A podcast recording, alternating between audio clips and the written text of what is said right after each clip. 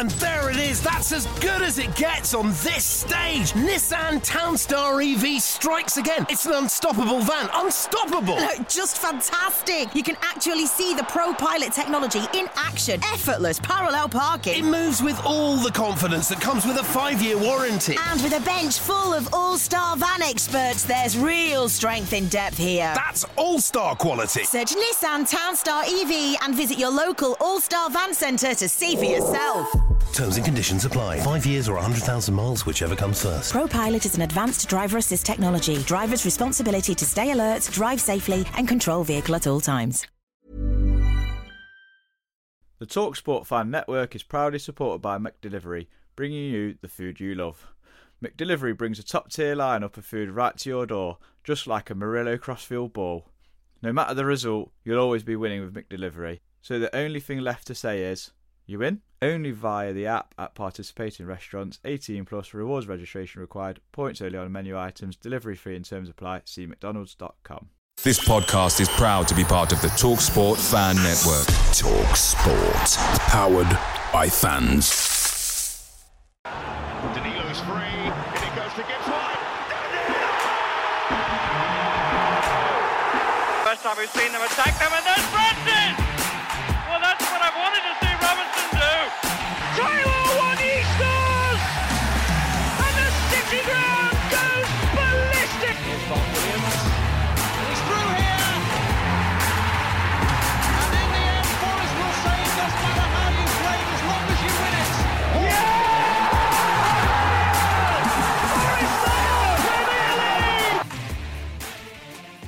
Hello and welcome to Red Side of Trent here to discuss the 2 0 defeat to Spurs as Forest slipped to 17th in the league table after a third home defeat in a row.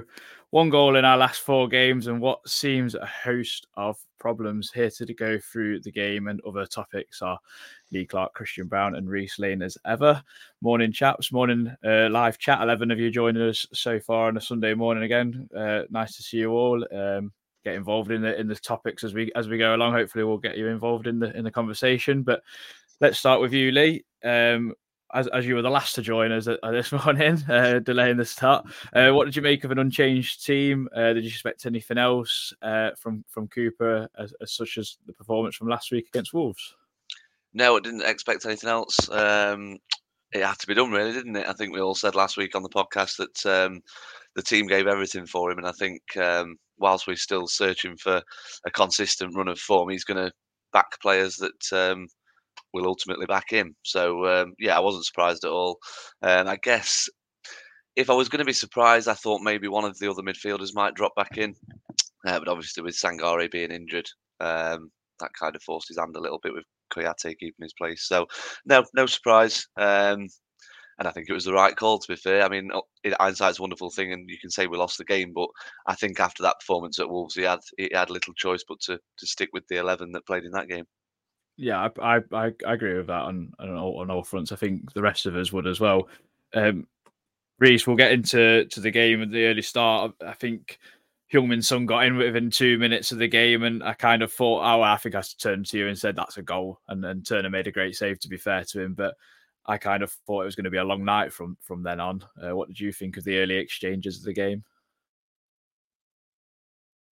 You're on mute, mate.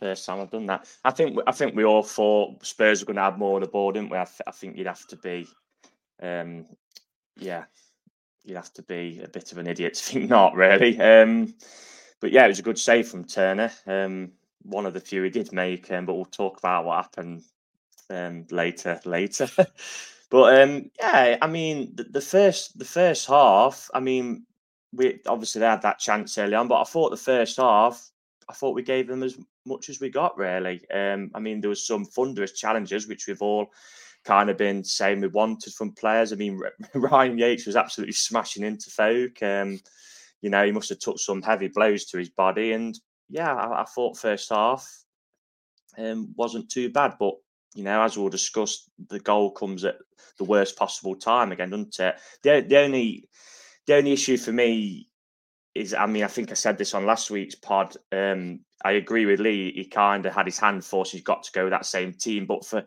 if we want to kind of get out, we probably needed another attacker on there. So we had a free to give us a bit more of an outlet. I thought and Gibbs White was hard for them to get out at times, and we was literally preying on Spurs making mistakes, which they did a couple of times. Elanga had that shot, which Vicario said, which the happy flaggy linesman flag couldn't wait to flag.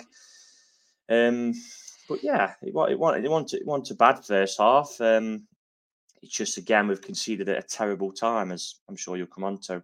Yeah, Christian uh, Reiss obviously touched on a few good points there. Tackles flying in Yates, Neco Williams, Kouyaté. I thought really set the tone in, in terms of that. And and it was actually quite nice to see. I've, I think for the last 18 months, I've not really seen anyone put a tackle in as in such nature for Forest, which has been really annoying in, in, in some sense. But for, for me, the biggest annoyance was Anthony Elanga's chance where I know the linesman does flag, but from from what you said in our group chat, he's actually on side. And for me, he should score, really. Yeah, I'd agree. I mean, it's one of those that had it gone to VAR, 100% would have been overturned. Like, they're, they're, it was, um, I've, I've, watched it back and they're, they're looking at it and, and Carragher was like, hang on, that's on side. And I think, like, like Reiss sort of said in our chat as well, it was very annoying because it felt like he couldn't wait to put his flag up for Forest. But as soon as there was a tight call for Spurs, he was like, no, no, I'll keep it down and wait. It's like, come on. Like, we just see Marco Silva explode at um, the Fulham Newcastle game, saying that you know officials they they get swayed by the home pressure too much, or the the Sky Six or Sky Seven now, if you include Newcastle, pressure too much. And um, you know, because he, he, was saying that you know we didn't get any fouls given our way, the slightest touch was given against us, etc., etc. And it felt a bit like that the linesman, and it was the same when we had um, it was the same obviously official officiating team Villa. out when we had Villa. And like we said, there was a couple of times in that game where Taiwo was put through on sides and he flagged anyway. And it's like, come on, like, how have you not learned your lesson? Like this is where it's very, very frustrating again because obviously it sort of bypasses the technology in a way because they're going, no, no, we don't trust you to use it, so we're going to go with our own instincts, even though we've been told not to put our flag up for tight calls anyway and then you get that as a result. But ultimately, it was inconsequential because Elanga should have scored. You're right. Um, you go put through one on one like that. He just seemed like he just completely rushed his shot. Um, there was very little composure there. He just basically was like, get it on target and hope for the best, which you kind of expect a bit more from that. I mean, I, have obviously refused to get um, sucked into the whole Brennan Johnson versus Elanga debate. At the minute, Elanga's output is actually probably higher than Johnson's was this time last season and over the course of a year will exceed what Johnson gave us um, on current statistics. But I think Johnson probably scores that, whereas Elanga should have done a lot better. Hmm, definitely, I, I agree with that. Um, Lee, the first goal is is really bad timing for Forest because I, I actually thought we gave them a lot to kind of think about in terms of set pieces, maybe not so much as clear cut open play chances, but uh, Brennan Johnson unfortunately went off uh, for Tottenham. Uh, kind of a good thing for us because he was always we know what his threats are like, and, and he got quite a good reception as he went off uh, with concussion by the looks of it. Unfortunately, hope hope he recovers well in that sense. But uh, as soon as Dejan Kulusevski goes to the right hand side, you kind of know what to expect from him. He gets a yard on Harry Toffolo down at your end, and Richarlison has a simple task of just getting his head on it. And I don't know what what you thought of Turner because there's a bit there's been a bit of a debate in our group chat whether it's his fault or not. But as someone who was closer to the action and has played in goal, I feel like you could uh, give us a an insight there. Probably not. Anyone who's ever seen me play in goal will say otherwise, I guess. But uh, um, no, I actually don't think it was a good thing that Johnson went off for us because I don't think Kulusevski would have been on that side of the pitch if Johnson was still on the pitch. Um, and I don't think Johnson would have been capable of whipping such a wonderful ball in like Kulusevski did. It's very naive defending in the. I think if you stop the source, then obviously you stop the goal. Um, Kulusevski makes a career on playing on that right hand side and whipping inside on his left foot. Um, so yeah, a bit naive from the the fullbacks. I think Kouyaté was over there as well, helping out, wasn't he? Um, from those two. In terms of the goalkeeper, I'm not going to blame the goalkeeper too much for that one. I think in that situation, he's damned if he doesn't. He's damned if he doesn't with where Richarlison puts the header, if he stays on his line, he probably doesn't get it anyway. And then everyone says, why you stayed on your line.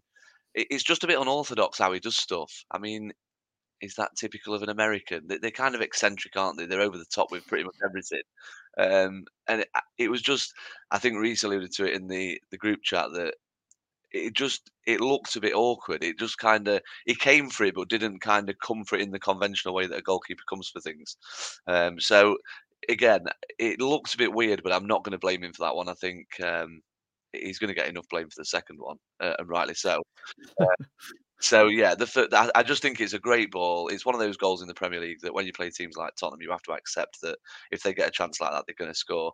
Um, I suppose Boly's got to take some criticism as well. Um, he was there with he was the it was Richarlison was his man, wasn't he? So um, he's going to have to take some criticism as well. But yeah, all, like I say, it looked awkward. It looked a bit unorthodox from Turner, but I don't, I don't really think we can call that a goalkeeping error. It was such a great ball.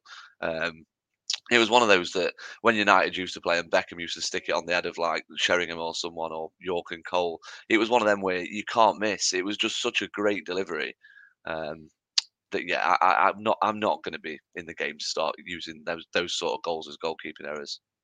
Yeah, I don't, I don't think uh, Kulusevski is is going to struggle to put those sort of balls in later on in the season against whoever a fullback he plays against. In, in all honesty, because mm. he kind of just reminds you a bit of Robben. You know he's coming inside, just don't know when when he's going to do it. And and with that kind of quality, then and into the corridor of uncertainty, as I like to call it, it's it's a dream for, for strikers to get onto.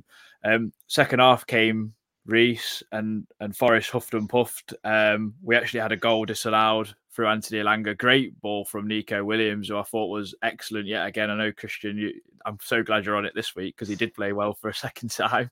Um, Man of the match what, for us.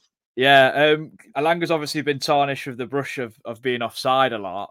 Um, for me, I know he's not a striker, but he, he does have to do better. But actually, he, he was quite close to being actually on side for this one. It's, it's, such an unfortunate time because we were getting on top of Tottenham. I thought in that in that moment. In all honesty, I didn't think Tottenham were really threatening our goal. Yeah, I mean, I mean, there's about three of them who are offside, aren't they? Um, yeah, but he's I the mean, closest I, one to being onside. To be I'm fair, quite, I'm not really sure why it took so long for VAR to call that offside, personally, but here we are. Um, the funny thing was, Adam, we kept getting it out to Neco Williams, and I literally said to you, we need to stop crossing it in the air, get it in on the floor. We're not going to win a header against Romero and Ben Davies Elangas, and it's just not. I was like, get it in on the floor. And what did we do? We got it in on the floor and we've scored. I know, unfortunately, we're offside, but um, it's it's kind of needs must into it with Elanga. I mean, he's not a striker. I just don't think he's kind of got that striker's instinct. I mean, we were saying, weren't we? He was chasing Romero a couple of times, and I was like, look, just nudge him in the back as you're chasing him, wind him up a little bit. Whereas he just Romero got in possession of the ball and he just passed back to the car and Elanga turned around and like ran back. You've just got to put yourself about a bit. He's he's he's clearly a winger, and like I said, it's needs must into. I mean the actual striker we've got who we bring on is, is nowhere near good enough in my opinion. He come on again, offered absolutely nothing. Um, I mean, I'm not saying Origi is Harry Kane level, but he must be sat on the bench thinking, what's going on here, really? Uh, why he isn't really getting any sustained minutes with the options we've got. But yeah, it was just one of them things. Wanted um, the the key moments, the fine margins in games. I'll use it. Um, didn't just go for us, did they? Really, Friday night, that bit of luck you need. Um, you know, I'm, I'm just look. I'm thinking of the Williams one, what hit the post in the last minute, hits the post, hits Vicario and goes to safety. Now, if that was us, it probably hit the post, hit Matt Turner and gone in. Um, that's what happens when you're towards the bottom and it's not going for you. So, yeah, um, that moment, and I'm sure the next moment you're going to discuss, pretty much killed it for us, didn't it? Yeah, definitely. I, just, I mean, Go on. Sorry, go can on, I just say very quickly? So I know obviously we're seeing it from a Forest perspective, but I do think we have to give some credit to Spurs because that line that got Elanga and Kouyaté and the other, I can't remember who was offside, was literally like a ruler. It was so straight. It was like the, the, the classic Arsenal line from the 90s. It was played to perfection. And you know, I know obviously, yeah, you're right. Maybe we should have turned the run a little bit better, but you have to give credit where it's, it's due. That was really good defending from Spurs. Yeah, it's a, the classic offside trap, isn't it? I, I, don't, I don't, I don't personally blame us for that goal or anything staying on side. That's just one of them, really. I mean, even the the flag happy linesman thought it were on side. So what does that tell you? Um, yeah, Spurs are a good, a very good side. Very good, got a very good manager. So we, we all said last week if we'd have got a draw last night, would well Friday night now would have been pretty happy. It would have been a good result. Definitely. Um, there was obviously a big discussion about the next incident and, and to do with goalkeepers, but we'll go through the incident. I mean, Christian, you you've obviously uh, rode the I don't want Matt Turner in goal ever again uh, throughout the whole season. It's you've been quite fairly consistent on that, although you have gave him credit when when credit's due. That's fair enough. But your overall opinion on him has never changed, in that you don't think he's very good. And it was two howlers in one moment for me. Uh, the goal, the kick to Kulusevski is is one, and then the actual goal itself is another. Um, talk us through it. What are your thoughts? Yeah, I mean, I don't want to be like sound like a smart ass, but I did. I told everyone. I told you all. I said if he's our number one keeper for the whole for start of the season, he gets replaced by January at the earliest. Like he isn't good enough. He's someone that if we got promoted as a championship side of him in goal, the first thing we say as a newly promoted Premier League side is right, we need a better goalkeeper. He isn't good enough. There's a reason why Arsenal couldn't trust him to be a number two, let alone anything else. And yet he comes to Forest as a number one. He is not. There's just, there's no getting around that He is awful, and you know it's it's a, it's a, it's laughable, really. And this is where it does come down to Cooper. And like, you know, like Rita said many, many times, like, help yourself, Steve. Vlachodimos did nothing to warrant being dropped. And you can say, yeah, okay, we lost 5 0. But none of those goals were his fault. I mean, like Lee said at the time, if you're blaming him for that second goal, uh, the first Jimenez goal, for example, then you know it's very clear that you don't watch enough football because there's nothing you can do about that. There's nothing to do about any of the goals. Like you can go through them, dissect them one by one. To tap in by Willian, it's obviously you know Jimenez has played through one on one. The third goal is a complete like defensive howler uh, show from Aina and Felipe. You know, Yates makes a mistake for the fifth one, but again put through one on one, and the fourth one again he's left isolated on his own backstick, like he can't miss. So you can't exactly say, oh yeah, you know, Vlachodimos could be better for any of those goals. People just got it into their head that because he's not making a lot of saves, that you know somehow he's a bad keeper. Uh, it's just ridiculous. He should never have been dropped, and you know we paid the price for that yesterday on, on Friday night because, as you said, the, the kick out is is appalling. And we've said this so many times with Turner. It looks like whenever he gets the ball at his feet, it's like he's got a bomb there. He doesn't know what to do with it. He just kicks it and hopes for the best. There's no, you know, that that is not Premier League standard. I'm sorry, it's not even League One standard to be like that bad with your feet. And you know, it goes straight to Kulusevski, and then yeah, like fair enough. There's still a chance at that point to redeem it, and there's still a chance, you know, to, to and yeah, you can you know to shut down, close down the angle. And to be fair, from the angle he's coming in at, all we can go is near post really. And then, like you said, quaverists from Turner just puts his hand there, just goes straight through him. It's it's not good enough. It isn't good enough. It hasn't been good enough from the start. We should never have signed him. Like you look at like signing Arsenal number twos, for example. Fulham signed Bernd Leno for three million pounds. We spent more than double that on Matt Turner. So you have to serious questions has to go to recruitment for that because that's beyond abject and it's going to cost us. Like I said to you time, I I even I tweeted actually if he's number one, get ready for Preston away. We're now what's it coming up to Christmas. We're luckily only five points above the drop zone it could be even worse. And, and by uh, given what we've got to come next with Newcastle, Man United, come the start of the year, we could well be in the bottom three, and that is ultimately on Cooper for playing such a terrible goalkeeper. Like you live and die by your decisions. He's clearly picked someone that isn't good enough. Hmm. Yeah, uh, Pat in the comments has said Turner is done, and uh, has said uh, Black looks way more composed, and I have to agree with that. It, it's a, it's another blunder that's cost us at a really key moment in the game where we're, we're looking like we could get back into it. Obviously, having a disallowed goal, but but everyone's still up for it, and then that happens, and, and that kind of just kills it, kills all the confidence. Everyone's head drops, and it's like, well, that's game over because we've not looked like coming back from any point of this season. Reiss, what you got to say? Yeah, and just just to add to Christian, like um, I'm always willing to give players a chance. And to be fair, I do think Turner is is a decent shot stopper. Um, I know that second goal does go against that. But at this level, you can't kick as bad as he can because you'll just get caught out because teams will realise they'll press as Brentford did. I mean, he fouled Wissa. I don't know how the referees would pick up on that. The, the, how he shifts feet is far too slow. It's too slow, and and, te- and teams will prey up on it. And you know, in the modern game at Premier League level, I'm sorry, but with his kicking ability, it just makes him overall not good enough to play at this level, in my opinion. I, I know I'm, i know I'm that's harsh. Some people find that harsh, but it's just a harsh reality, I'm afraid. I'm fed up of like all these American tacticos going, oh, but look at his save percentage. It's actually quite good. Watch him with your eyes. He He's isn't got... good enough to play Premier League football. I'm sorry, he just isn't. In, he can't the... kick. He isn't that good a shot stopper. I'm sorry, I disagree with that. I actually think that you know most of the saves he makes are fairly routine, and then you get ones. Look at the Brentford goal, for example, a header straight acid that just goes straight through him. Like he isn't good enough. I'm sorry, he's Hmm. not. He, and I, I, I said to you in the group chat, and yeah, there's probably an element of my head still fully not back on my shoulders after Friday night. But I genuinely don't think he's any better than Horvath. I really don't. W- Well, I, c- I compared him to Horvath, didn't I? And a very, very similar style. And, and what did Luton do? They got promoted and- and thought, actually, he's- out he, the he isn't good enough. So, Yeah. and this is Well- Luton with respect. We've been at it, we're with respect a lot bigger club and been at the level for another year. an, an- another um, issue is moving on is is Yves Bissouma gets sent off Lee, um, and well, Morgan Gibbs White should probably shoot rather than pass in, in the incident in, in the incident where Jarred Gillett actually does well to let play continue, and then before VAR stepping in and to give a red card. Um, but we, we've been so bad this season against 10 minutes the fourth time. Give fair enough, Lyle Foster gets sent off in the 94th minute for Burnley, but we must have had about an hours this season against 10 men and, and not I think we've had maybe two shots on target in the, in those in that time. I, I think it just sums up how we play in general. Um, whether it's ten men or eleven, it's just all a little bit passive. It's all a little bit negative. Um, every play, every attacking player we seem to have just seems frightened to death to take any responsibility. When was the last time that a goalkeeper came to well played against Forest and you think, wow, he's earned his wages today? I can't remember a time when a goalkeeper made.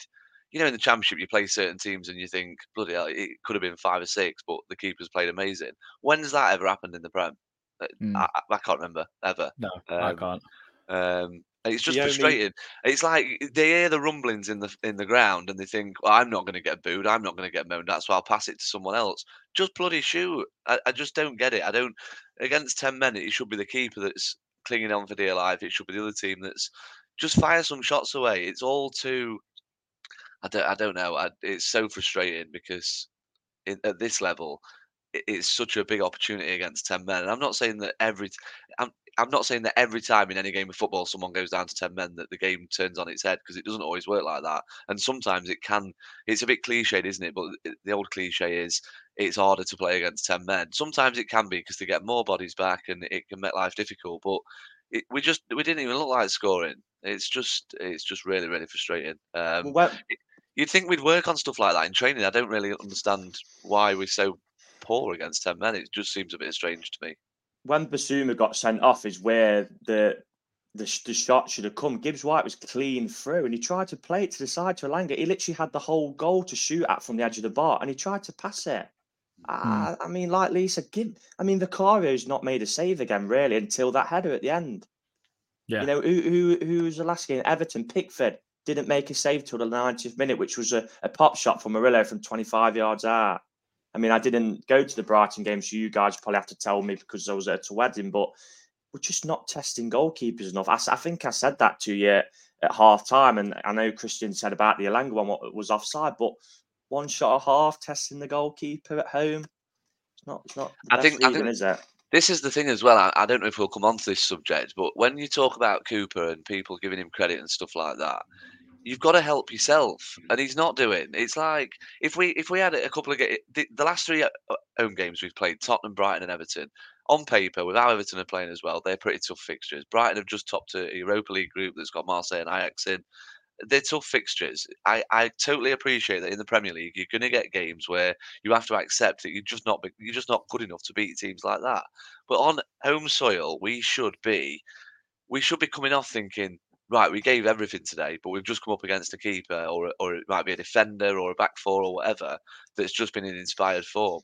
But we're losing games and not even having a go. It's like that's the frustrating part that we're not even and people always harp on back to like oh well we had one chance and we had this half chance it, it- it's always half chances it's never a, an heroic performance from an opposition player it's always i just don't understand it i just think the subs as well on on friday night were just so beige again. It's like just have a go get get all the attacking players off the bench and just get them on. Just have a go. Show show everyone show your boss that you're willing to get this try something different. And it's just i, I don't know it's just all a bit um bland. And I, I just don't think he's at the minute if Cooper went this afternoon for example I think he'd look back on the last month and say I wish I'd I wish I could have my time again and do things a little bit differently. Because I think tactically we've just been all over the place for, for months to be fair I, I mean, Chris Wood, come on. I don't think he even touched the ball. I mean, I don't he touched, think he, he, took, he touched it and gave it away, Reiss. Oh, well, uh, I mean, I, I mean, we put it in a few times. I don't think he even got off the ground. Nah. you know, and and like like Lee like Lee said, get get every the attack. I'd rather had it. This is a proper football cliche, but it's true. And this is what this is what Ange um, philosophy is. I would rather have a go at 2 0 down and they score in the 95th minute on the break and make it 3 0. And if we pepper their goal and Vicario's, let's say Vicario's made three or four great saves and they broke away and won 3 0, I'd say, well, fair enough. At least we've had a go. The keeper's in excellent form. You know, and I don't get why the media was battering Ange for it the other week against Chelsea because they, they had a great chance to equalise.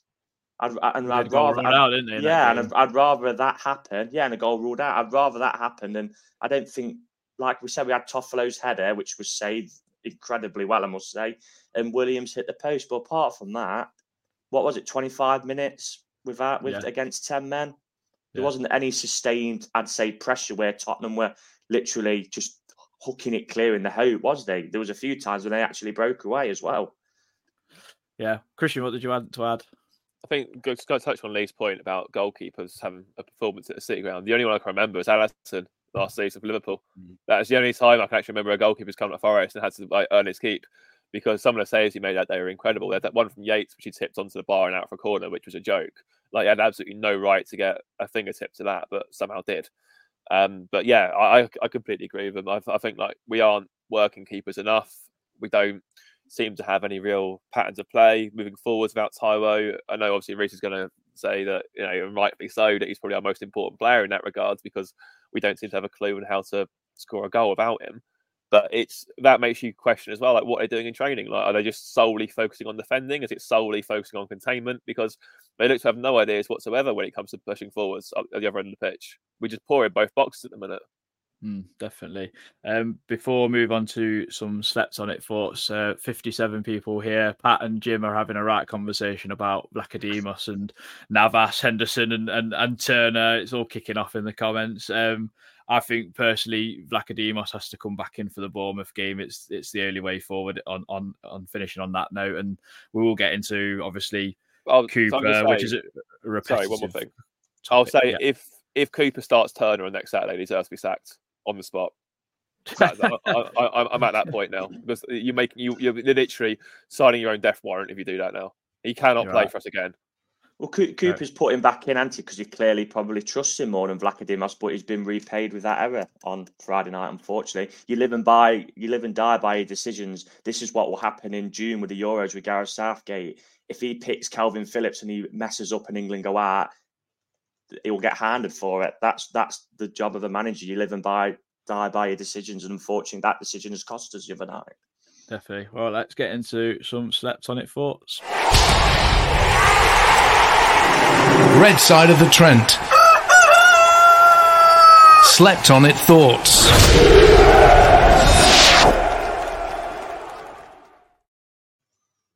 Uh, that's a thank you to Jimmy uh, Allen, who does the Nottingham Tune uh, animations on Twitter. So if you go check him out, and, and Ian Finch, who's actually dropped as a, a slept on it for this week, he, he did the audio. We will improve that to make it a, a wider picture. But let's get into some slept on it thoughts. So starting from the from the very top, that's Kez slept on it. Cooper has to go. Give a new manager a couple of weeks to get to know the squad and let him have a transfer window. Sacking Cooper any time later than this weekend is too late and would deny any potential new manager a chance at saving the season.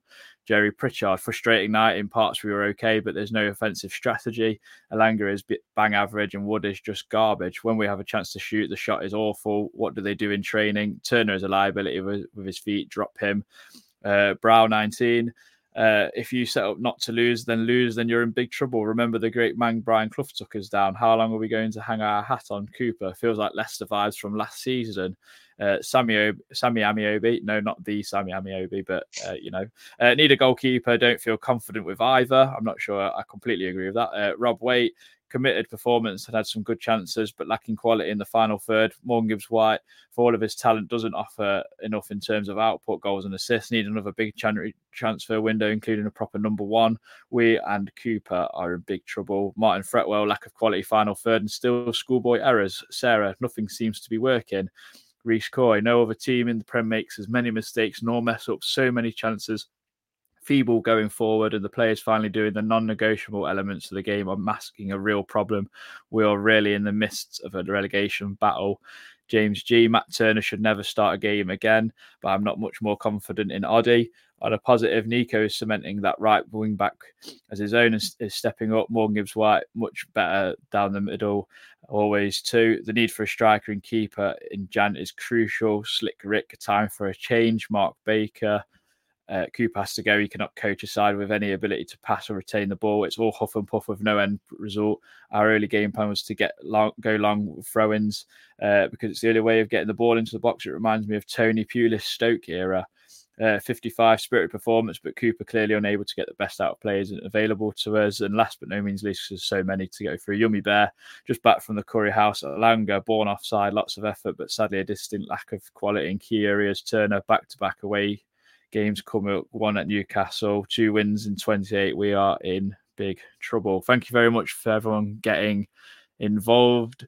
Um, it's, yeah, it's, it is what it is. Uh, unfortunate at the moment. Obviously, the repetitive question and topic on mind is whether Steve Cooper, whether we stick or twist. Um, reports coming out and, and odds are saying Steven Gerrard's the odds on favourite. I think that's just naivety. It, it is looking like Oliver Glasner, the former Eintracht Frankfurt manager, who's favourite to potentially take over, won Europa League and plays kind of a similar system to what Cooper likes to play in the 3 4 1 2, or however you want to look at it in, in, in that respect. So, kind of would suit the players we maybe have. I, am I'm, I'm not sure on that, on that front entirely without doing loads and loads of research into him or anything. But I've I've kind of got to ask the question again, guys. Uh, Lee, I'm going to start with you. But like, how how how long do we give him now? Because I know we lost to Tottenham, and it's you say, oh, it's Tottenham, going to probably challenge for the top four all season. But we we said this last week. Can't keep going from week to week.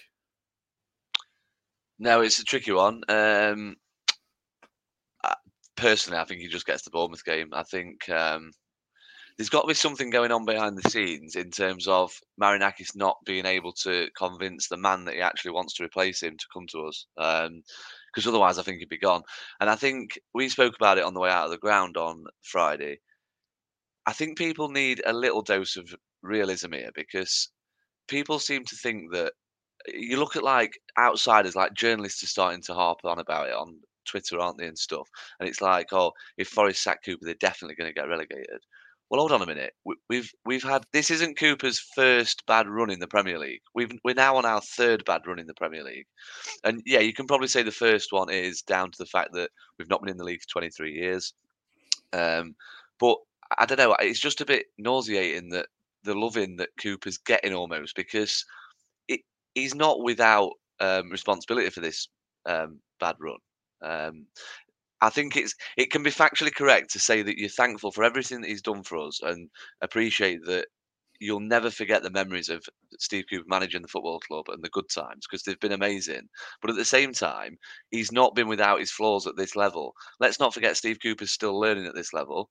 And the argument to some will be, well, why can't he learn with us? Well, the simple reason for that is that we've got an ambitious chairman who wants to um, that's already plunged sort of 250 odd million into buying players for this manager to essentially be sleepwalking into another relegation battle. And in any walk of life, that just simply won't do. So um, I think people have kind of got to wake up to that. It's it's Nottingham Forest Football Club at the end of the day. It's not Steve Cooper FC. And I think ultimately, how long do we give him? The sentiment from Marinakis is nice, and even now you're getting people coming out saying, "Oh, he, Cooper doesn't deserve to work for an owner like Marinakis. Really? Cooper's getting more than an easy ride from Marinakis. If Cooper had been sacked a month ago, he couldn't have had any complaints, I don't think. We've won one game in 13 and people are somehow trying to justify that oh it's Cooper we can't we can't we've got to stick with him why it's I just think it's baffling and that's not me having a, a disrespectful rant about Steve Cooper because like I've just said I'll always be grateful for Steve he's given me some of the best days watching Forest that I've ever had. Um, but ultimately, one winning 30. What other Premier League manager that's not part of a, a, a I mean, even you could look at like Ten Hag. I mean, they're still winning games every now and again, aren't they? But it just doesn't happen. It's football. It's Premier League for, for all the clubs that aren't in that big eight, the Sky Eight as we call it. you're never more than three games away from the sack, and I, I must, it must be on a bingo card somewhere that I, I say that on every pod. But it's one of those things where I just don't understand why he's probably looking at the Bournemouth game, thinking it's the, the owner. I'm guessing is it's a winnable game. Let's give him every possible chance in front of, front of our own supporters. But I just don't. I don't really see a situation. If we beat Bournemouth, yeah, the landscape probably looks a bit. I think all the three teams below us have got quite tricky games again next week. They they probably lose all. All three probably lose again. We might win. We might not. It's just I don't really get what's going off at the minute because I think if Marinakis was going to do it, would he have done it by now? I, I just don't. For me, he gets the Bournemouth game. If we don't beat Bournemouth, I think he will pull the plug, and he'll even if he has to put someone temporary in for the Christmas period, um, while he tries to convince uh, the man he really wants. But that's the only reason for me. I'm just guessing that looking at it with a bit of common sense, I suppose. I just don't think he's been able to convince the guy that he wants, whether it's Lopetegui, whether it's that Glazer guy from Frankfurt. I just don't think either of them are probably looking at it and thinking, let's face it, you're not going to jump at it, are you? I think the squad is good enough, but I think at the same time, you're going to look at it and think, what's going off inside that dressing room? Is it ready for me? Uh, so, yeah, I'm not sure.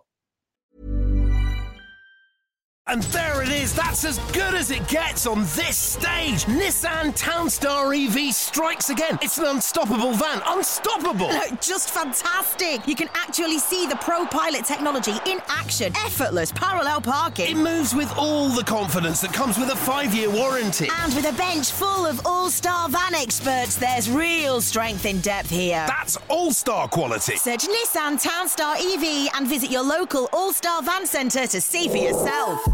Terms and conditions apply. Five years or 100,000 miles, whichever comes first. ProPilot is an advanced driver assist technology. Driver's responsibility to stay alert, drive safely, and control vehicle at all times. Away days are great, but there's nothing quite like playing at home. The same goes for McDonald's. Maximise your home advantage with McDelivery. You win? Order now on McDonald's app at participating restaurants 18 plus serving times, delivery fee and terms apply. See McDonald's.com. And even even Bournemouth's not an easy game. They're flying. Obviously, had a sad moment in football yesterday playing Luton. Unfortunately, Tom Lockyer went down, collapsing, having a stroke, as reported. So we, we send our best to Tom Lockyer, his family, and, and obviously Luton fans and Luton Football Club. So on that one, but Tom Emerson in the comments, Reiss has made a really good comment about Everton and and uh, Doucouré scoring six goals for Everton and Morgan Gibbs White having one goal and two assists, and how Everton would love Chris Wood and getting the best out of out of him um, and blaming the players is quite a lazy statement. What what's your thoughts on it? Because Pat has also added to that, like where do the goals come from? We're not scoring enough goals and not creating enough good chances, are we? Really? Well, I mean.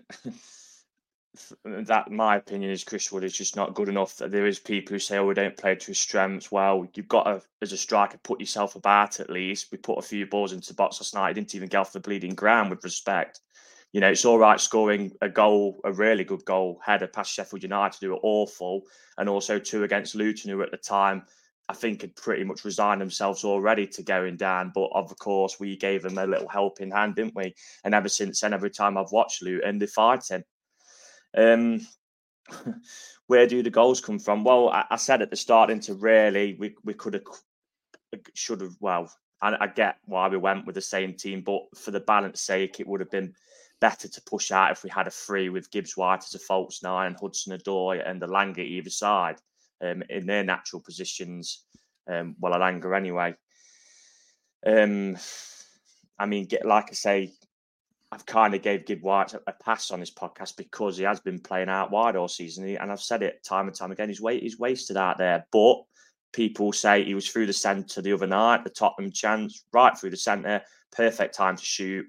He tries to play a stupid pass to Elanga instead of just smashing it at the keeper. Putting his foot hit, through it, yeah. Hit the target, yeah. Um, going back to Lee's point, I agree with a lot of Lee's point. I think he made some absolutely excellent points. Um, the one I will disagree on, though, is I don't think it's um, about convincing the manager. I think it's because if Marinakis does sack Cooper, he brings in, say, a Lopetegui or the Frankfurt guy, who, let's be honest, most Forest fans will know nothing really about. If they get off to a, a bad start, which looking at the fixtures after the Bournemouth game is pretty likely, um, I think it could go toxic really quickly, as I've said again, um, and and then that, and that's his worry.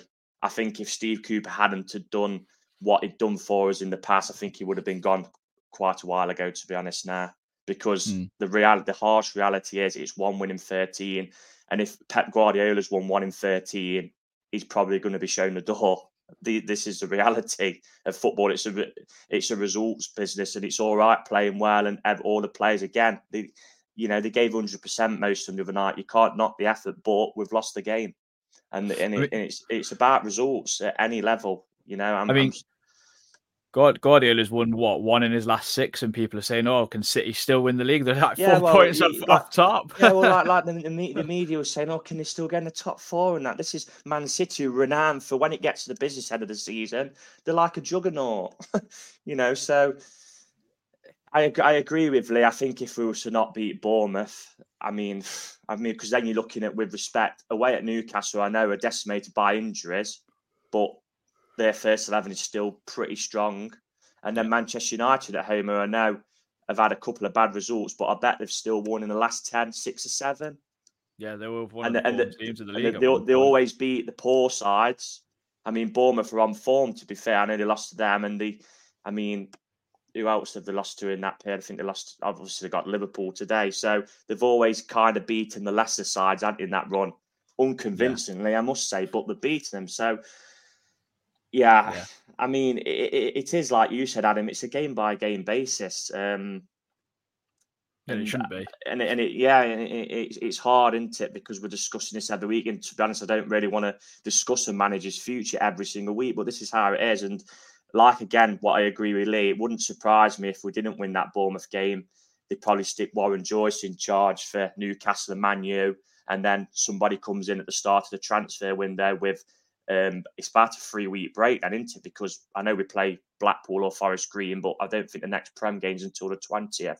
So plenty of time then to work with the players, aside from the lads who are going to the AFCON. And I mean, as well, you look, Marinaris, Marinakis will look from his sense and think, well, I brought some players in, like the likes of Andre Santos, he's not used. He's brought in two specialist wing backs so we can play with a five who are really quick. He's not used Montiel Tavares. He's brought in a goalkeeper who he's then dropped and stuck one back in who's made an absolute shocking error the other night. You know, like I say, you live in these decisions are lived and died by. The, so, you know, I'm not I'm going back as well to your original question. You can't really compare us with Everton because they've got that siege mentality. I mean, I watched them last night. Burnley were absolutely dreadful. How we made them look half decent, I'll never know. Ever- Yeah, I mean- Everton, Everton pinned their keeper in. They put it on their keeper from corner. What did they do? First corner, what come in, and Arna just rose above him and headed it in. Yeah. So, I mean, someone. so- we don't seem to look like we know any of our opposition's weaknesses at the minute, do we? It's No, always no. about what how can we keep them out, and it, it's just it's very very hard, mate, at the minute because this this league, t- the taking defeats in this league, it it, it kills you. to be Yeah. honest, Uh, 70 people have joined us so far this morning. It's a good turnout for a Sunday morning. People are, I don't know, eating a breakfast cob, playing football, maybe curing a hangover. I'm not sure, but thank you for joining us. But there's a few comments I just want to uh, mention. Emerson has put uh, losing to Spurs isn't a problem, not beating Palace uh, away, then Brentford, Everton, Burnley, or Luton at home is a major problem, and I completely agree. Football pundit. Uh, chance creation is horrific, has been since promotion. Need a new manager. When our centre mid's going to be allowed to make third man runs and nick a goal and open play? And I agree with that. We've not really had that since like Danilo. well, I'll, Um, I'll, I'll, Someone's mentioned we've got last- two 200, 200 million pound strikers on the bench. I'm not sure where they've where, where they've make- been hiding. I'll make my last point. There's two key moments so far this season. One is the Luton debacle because this Yep. has all stemmed from that. Um, because we as well would be three points better off than them. So what does that make? Is eight points above them? I think it would. Yeah. Is that right? Yeah. That is the main one. And number two is losing Taiwo because you know I've as Christian said, our bang this drum on this pod. is our most important player. That is understated at the minute because we are not even half the side without him. Not even Yeah. half the side without him. He's a Yeah. massive, massive miss. And the other night, do you know if he would have played the other night, would have got a result from that game? Mm. Because because first half when we was when it was all blood and thunder, they were making a few mistakes at the back, and Taiwo's just absolute chaos, isn't he? Well, So- there was, there was and he, chaos and he, from, and he would have backed and he would have backed into Romero and given him a hard night. We know we know Romero's a hothead. That that that's a negative. Knock him about a bit. You know, get him wound Yeah. up, get him get him sent off. Yeah, definitely. Um, Christian, I know I gave you kind of a hard task with Lee and Reiss kind of making a lot of good points. Something I wanted to pick up on, and, a few people in the comments have already. But uh, Cooper is not even picking the best available players to him, and it's kind of a bit of a worry that you're not picking a 35 million pound player who's gave up Champions League football in Ibrahim Sangare, Dominguez, who's like the king of the press from from Bologna, as, as he's renowned for, Vlachodimos coming from Benfica and Greek international, not picking him. He's not helping himself, uh, albeit but the players maybe not giving him what he wants, but that's his job, as uh, Roy Keane would say, uh, to motivate and, and get players to buy into his system. So, really, has he got a leg to stand on when you're not picking your best available team and, and getting them to play how you want them to? Well, this doesn't help. I mean, I don't buy the conspiracy theories that Sangare is like shunned. I do think he's genuinely injured. Um, it's, it's just so, so unfortunate, isn't it? Because obviously we saw him at West Ham. He looks amazing. Like he looked like, oh, that's the player we signed. And then obviously he got that virus and international grip duty came back like a stone light or whatever else was okay for a half against Everton, and then very quickly wasn't. And um, yeah, obviously now he's injured. Now got then got dropped at Fulham after Fulham, and is now injured. Um, yeah, I, I take that at face value. I think he is injured. I think they fall into that. I was a bit surprised not to see Dominguez come on for Kouyaté, especially on Friday night. I thought because, like as you said, you know, when especially when they're ten men, it's like you know we're pressing, we're trying to like get in their faces a bit more. I thought he'd been very well suited to that, and um, they would have been games with strengths. I thought so. It was a bit surprising not to see that um, transpire. But yeah, it's a, it's a little strange. I mean, I was ultimately going by it. You couldn't really drop anyone because of how they performed at Wolves.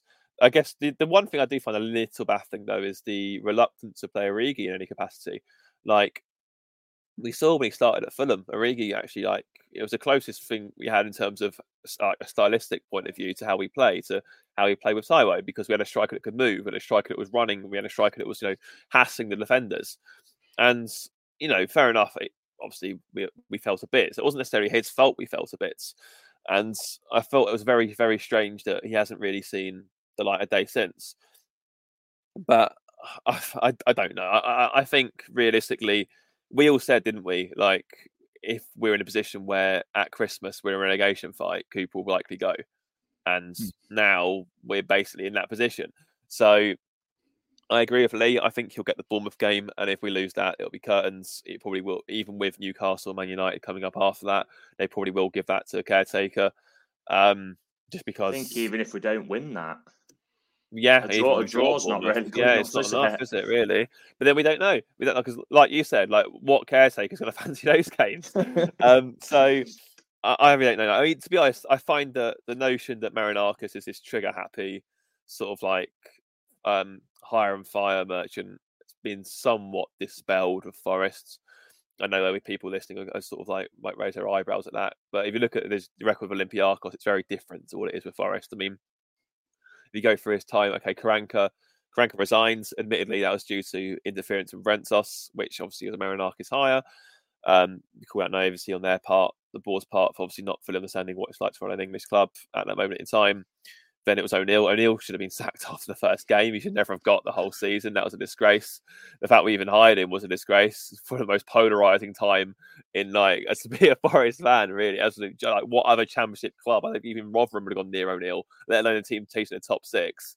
Absolutely, like some of the prehistoric footballs. that just- We, we, we lost that Rotherham. I, I, w- I went to that game. I, I don't know. Oh, I remember we had we had fans, we had fans But- genuinely coming out back in the Miracle Man saying Rotherham's a tough place to go. but, but at least relegated Roy Keane stood in front of their throw in. Yeah, literally. That was a good absolute moment, wasn't it? Disgrace, absolute disgrace. Then obviously, what what came after that? And it was Lamouchi Lem- after that. Lamouchi should have been sacked after the Stoke game. In hindsight, like he should never have had the summer to oversee it. Like that was a complete failure. But the board persisted with him. They went, you know what? Okay, let's, let's see how the summer goes and let's see how the first few games of the season go. We'll give you a chance to sort of get back on track. Obviously, it didn't work. Was sacked. And who was after? I was Chris Hughton. Chris Hughton should be sacked after the Derby game. like after we drew one at Derby with a two week international break, with the transfer window still open for a few more days, that's where he should have been sacked. And we've even argued as well with Hughton. He could have gone at the end of the season. Yeah. when- because Well, he wasn't be fair- really doing much, yeah, it was was, it was it was job done to be fair. It was keep Forest Yeah. because that was before we realised you could lose your first four But games. I mean, like the style co- of COVID season, wasn't it? I know, So- but Yeah, the yeah, yeah. style of football and that was hideous, wasn't it? We, oh, it was we- dreadful, but it was we were all very much- defensive, saying give him a pre-season. Then he, didn't. He didn't want players like Brennan Johnson, who turned out to be a forty-five million pound player in Well, a yeah, season's but- time.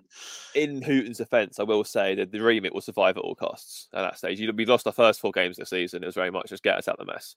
So I can kind what I can't allow is that for after the pre-season, us are still playing the same way because that was a joke. That, that shouldn't have been happening with the players that we had at his disposal. So I will give him some credit for that. But equally, again, he should have been sacked after the Derby game because you know it was one point from fight from possible fifteen, and it was dire. And then now we look at Coo- Cooper. Cooper could have gone feasibly after the Leicester game. We lost 4 0. He could have gone very feasibly after we lost to Leeds 2 1 because at that point, I think all of us were convinced we were going down. He could have been sacked after we lost 2 0 to Man United. We'd have no shots on target. It's the most lifeless display at the City ground we've had in a long, long time. We didn't. And he could have been sacked several over that five times over the last five weeks. He hasn't been yet. So this notion that Marinakis is just going to sack everyone in sight, I don't think we can necessarily say that with any conviction anymore because he's proven, especially at Forest, that he's given his managers time. He's given them every opportunity. And like Lee said last week, like I think he genuinely wants it to work for Cooper because he knows, as like Reiss alluded to, if he does sack him and whoever comes in starts off badly, it's going to turn very toxic very quickly. So it's very difficult. I mean, I still think like if we don't beat Bournemouth, it'll be one win in 14. It'll be no home wins in four. And you know, and that that is, there's more than ample grounds to be sacked. And yeah, he might go to Palace afterwards, Cooper. And I'm sure you know, we know he's a very good coach. We know, you know, he he, he probably will be a f- established Premier League manager for a long, long time because that- that's how good he is. But equally, at the minute, something is not working. Just because it, just because it isn't working here doesn't mean it won't work somewhere else. For example, and it just feels like when Cooper came into the club for the first time, he obviously ripped the handbrake off, and now it seems like he's sort of put it back on, and he's sort of stuck a bit. Like we're just trying many different things. Like it just feels like one rebuild too many, personally. Um, like, but then obviously that comes down to a breakdown in communication with recruitment because obviously he's gone to them saying, "Oh, I need X players in this position," and then he's gone, "Right, okay, here's Montiel, here's Tavares." He's gone, "No, not them." Here's Andre Santos in midfield, no, not him. Here's Origi, a striker, no, not him. So you then you're sort of like, well, okay, you're you're now hamstringing yourself by not. So something's clearly broken down along the lines there. So, you know, it's it's difficult. I mean, I think obviously we all maybe we've maybe tried to do too much too soon. We've all sort of said like, you know, we want to transition from this deep block side into you know, a side that's playing more progressive. But in the games you mentioned earlier, the ones we'd be losing in or not winning in, we've tried to be progressive and it's not worked. Like Burnley, like Everton at home, for example. Like we we've tried to be more, you know, playing football rather than playing to our strengths, which kept us up last season, i.e., not having the ball, and it hasn't worked.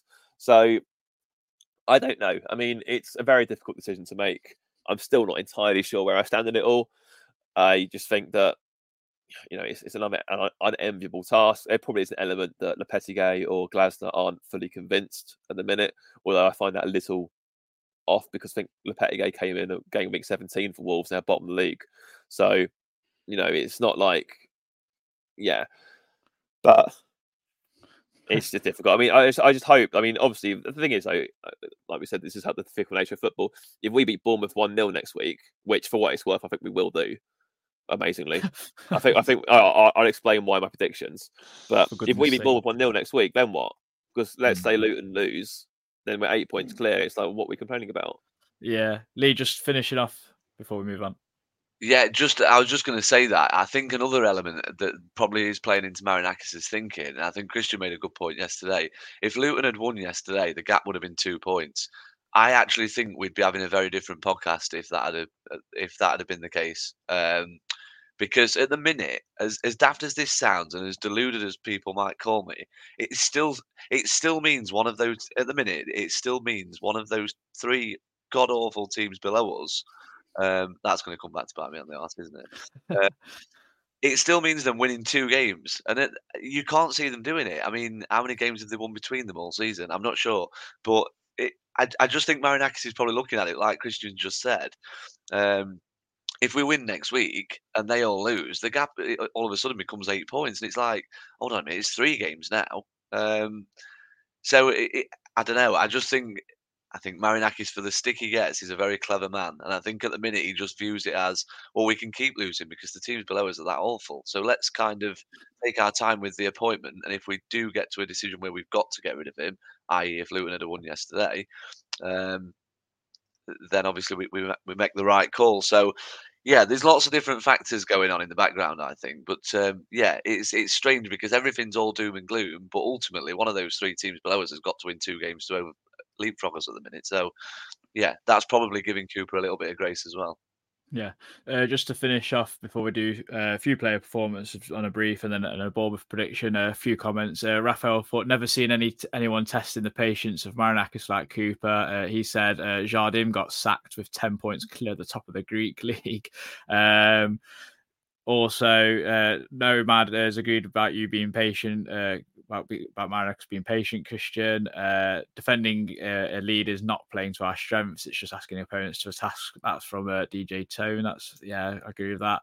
Uh, Jamie's put as much as we need a striker, I think we need a keeper even more. I think clean sheets more like. I don't think it's the goalkeeping. I, I really don't. Uh, it's not the goalkeeping that's letting us down. Although Turner, yeah, making a blunder. It's, it's scoring goals wins your football matches, not goalkeepers, unfortunately.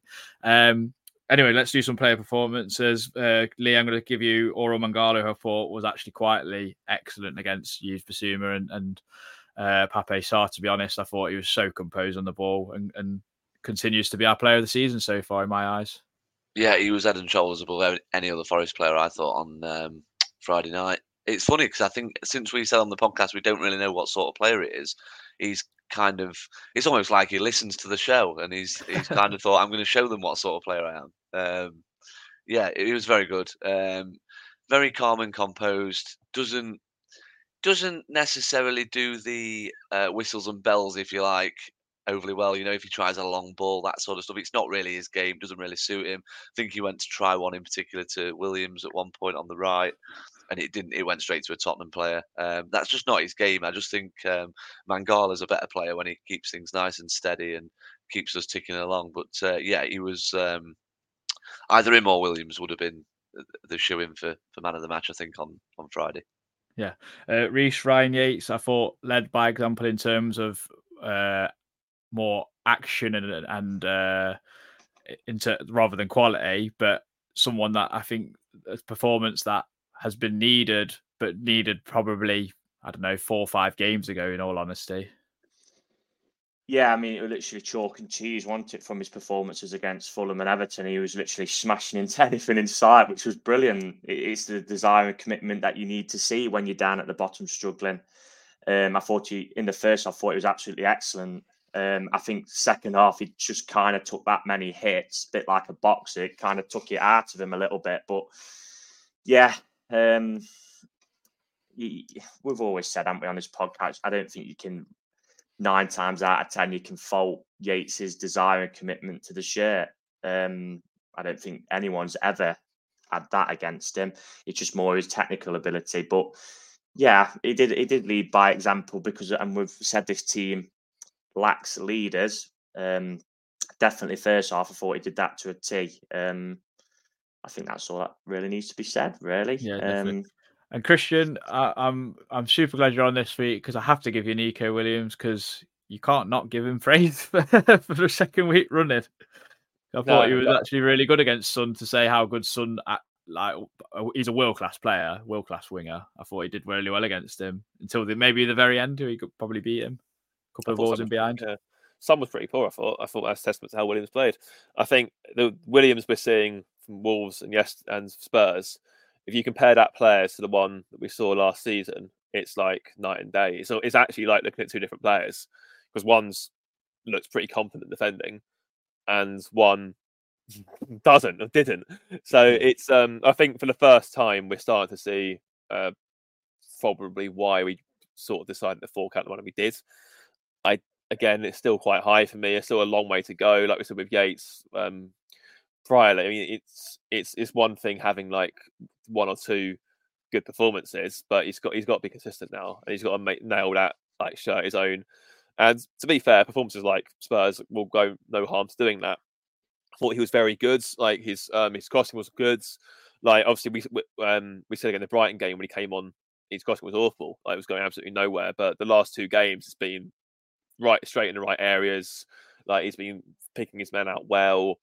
No, he's been doing all the right things. So yeah, you know, full credit to his turnarounds and hope it continues because ultimately, like, you know, I'd, I'd rather be wrong about a player, and that includes Matt Turner, and then you know than be right about them. Because obviously, if I'm right about saying a player is going to be bad for us, it means that hurts Forest. So I'd much rather say, "Oh, Williams is going to be terrible," and he was last season, but he's now good, than you know it sticks with the form when we move him on, and you know the club makes a loss. So because I mean, he wasn't that long ago. We are saying that look, he'll probably go on loan to Leeds or someone like that, and he'll go to the Championship on loan because he wasn't getting a kick. To be fair, whatever he's been doing on the training grounds, he's come back a different, a completely different player. So fair play to him for that. Yeah, definitely. Um, so let's get into Bournemouth predictions. Uh, Lee, they're on a good run. Obviously, like we mentioned yesterday, their game got abandoned yesterday, unfortunately, to for, for what happened to Tom Lockyer, as we meant, as we already said. Um, how do you see it going? They're on a really good run and form. They're probably the informed team in the league, without maybe I think you, I think Liverpool might be running them close in that in that aspect, but. Dom Solanke is also probably one of the most hottest strikers in the league at the moment. Um, they're, they're going to be a real threat at the City Ground. In, in, in all honesty, I'm quite worried.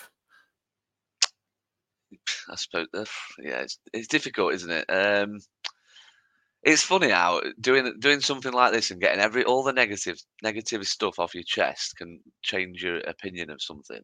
Um, I think we might win.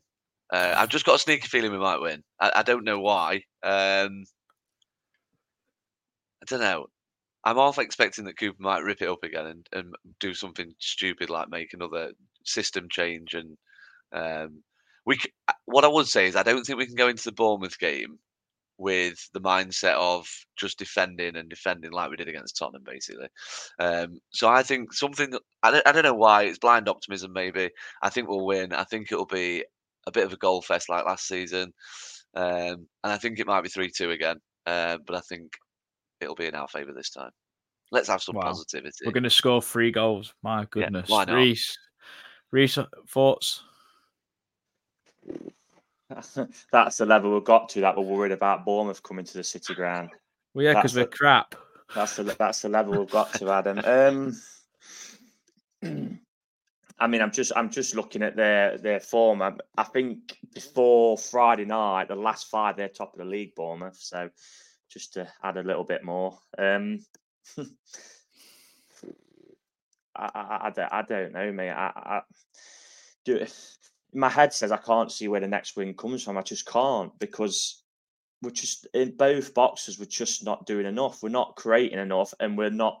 We're making too many mistakes at the other end. And a, and side in form in Bournemouth who play, um, you know, apparently I've not watched Bournemouth. I don't think at all this season. The their manager Iraola is it he likes to play football. He's got him going, hasn't he? He was he was pretty much on the verge of maybe getting sacked, really. And yeah, to be Newcastle. To, to, be fair to Bill Foley, he stuck with him and he's got him going. Um, so it's going to be tough because they're they're going to be full of confidence. I mean, unforeseen circumstances yesterday. I'm not sure what effect that will have on them, but because that is just something you can't comprehend. But yeah, my, my, my head my head says and I'm going to go in my head. I, think it'll be a draw, and it'll be a one-one draw, and I, and I just don't think that'll be enough. We need, a, we have to win Saturday. We we've got to win Saturday because. Do, do you? I mean, do you guys see us going to Newcastle away and winning, or beating Man United at home, and then you've not got a game then until, like I said, the 20th of January? You're even worried then about beating if it is Blackpool, Blackpool in the FA Cup because they've got a man, a certain Jordan Rhodes on fire who loves scoring, who loves scoring past Forest. So, you know, oh, um, oh God, yeah, that's what I'm going to go for. Me, I'm, I'm, I'm. Like Lee said, and he's right on head. I mean, I've said I'll back Steve Cooper to the end and that at the ground, and I will. But you know, at the end of the day, it's not Steve Cooper FC, it's Nottingham Forest FC. Forest, whoever is in charge, whether it's Martin O'Neill, Steve Cooper, Chris Hughton, Gary Megson, Forest need a win Saturday. That that is that that is the reality. Whoever's in charge, and I'm just praying we can get a win for the club because we're in a relegation battle and we need a win. Yeah, definitely. Christian, anything to add? Yeah, we're going to win. We're going to win 1 0. Oh, Calling it now. Bournemouth Um, really like coming to the City ground, Christian. No, I know. They are, they're a bogey side for us. And I, I, I sort of think, like, I, I remember when we were beat, we had them in a Get championship. Lansbury and Lascelles back, and we'll be Yeah. in ten. we had, we had Eddie Howe came, they scored a 90th minute equaliser to draw one all of us. You know, I mean, obviously we had last season's implosion. We lost there, obviously, for the um, promotion game. Um, obviously, that was at Dean Court, whatever, or the Vitality Stadium, what it was called now. But I, I think we're due a win. I think we're due something. I mean, we didn't deserve to lose to West Ham. We probably deserved something yesterday, really, or Mon- Friday night. You could argue, but for keeper like throwing the game effectively. Like you know, if you, you look at um, you know, the chance that Boly had, the Williams one that hit the post, the Toffolo header. You know, obviously talk about your luck being against you, but I what we, we've done enough to warrant something going our way, and that could just be blind optimism, of course. But because you know, on another day, all three of those efforts go. Oh, Boly, who took it down like a champ, by the way, took it down like a prime striker, Oh, only to then volley it into someone's face in the Trent ends. But you know, eh, on another day that goes in. Another day the Williams one goes off the other side of the post and goes in. Another day, you know, Toffolo's header goes in. So I think that you know, if you look at another day, the Elanga one's flagged on side and he gets that on, on, on eh, in as well. So I'm going to be a bit more optimistic. I think that you know we've already shown once this season that the form team come to City Ground isn't necessarily given. Aston Villa, there's no reason why we can't repeat that and hopefully give ourselves a bit of a Christmas present. I think we'll win one 0 Well, I like the optimism. I'm I'm very much taking the leaf out of Lee Clark's uh, pessimistic book this time round and at this time of year. Um, I think we'll we'll lose. It's the end of Cooper. Um, I think that's it's it's gonna.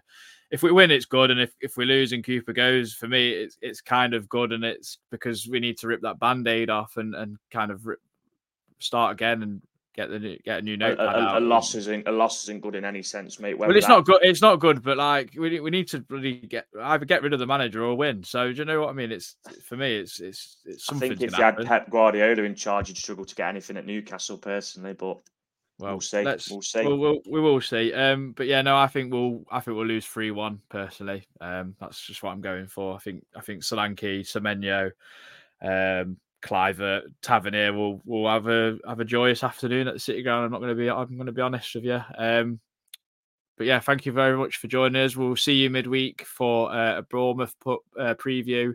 Enjoy the rest of your Sundays. Uh, even though I've been very pessimistic, it's still a come on, you Reds. This podcast is proud to be part of the TalkSport Fan Network. TalkSport. Powered by fans. Away days are great, but there's nothing quite like playing at home. The same goes for McDonald's. Maximise your home advantage with McDelivery. You win? Order now on McDonald's app at participating restaurants 18 plus serving times, delivery fee and terms apply. See McDonald's.com. And there it is. That's as good as it gets on this stage. Nissan Townstar EV strikes again. It's an unstoppable van. Unstoppable. No, just fantastic. You can actually see the Pro Pilot technology in action. Effortless parallel parking. It moves with all the confidence that comes with a five-year warranty. And with a bench full of all star van experts, there's real strength in depth here. That's all-star quality. Search Nissan Townstar EV and visit your local All Star Van Centre to see for yourself. Terms and conditions apply. Five years or 100,000 miles, whichever comes first. ProPilot is an advanced driver assist technology. Driver's responsibility to stay alert, drive safely, and control vehicle at all times.